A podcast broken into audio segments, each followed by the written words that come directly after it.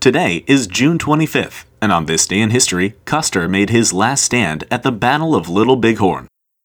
In 1868, the U.S. government signed a treaty with the leaders of the Lakota and Cheyenne tribes, promising that large portions of Wyoming and Montana, as well as the western half of South Dakota, would be set aside for Native Americans. But in the western half of South Dakota was a region known as the Black Hills, revered by Native Americans as a spiritual place and sought after by American pioneers for the rich timber and mining opportunities there. By 1872, the U.S. government couldn't prevent miners and settlers from encroaching into the region, and pressure from the public made the government rethink its position, to the point that in 1876, President Ulysses S. Grant authorized U.S. cavalry and infantry regiments to begin pushing the Native Americans out of the region.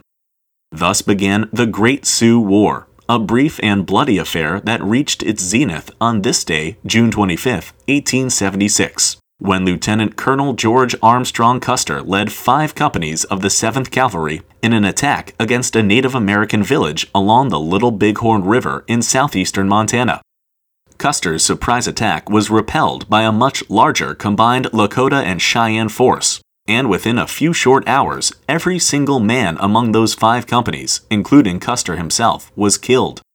It was a decisive victory for the Native Americans, but the war would end less than a year later, with U.S. forces wresting control of the Black Hills from its Indian owners and forcing many Native Americans into Indian territory in Oklahoma.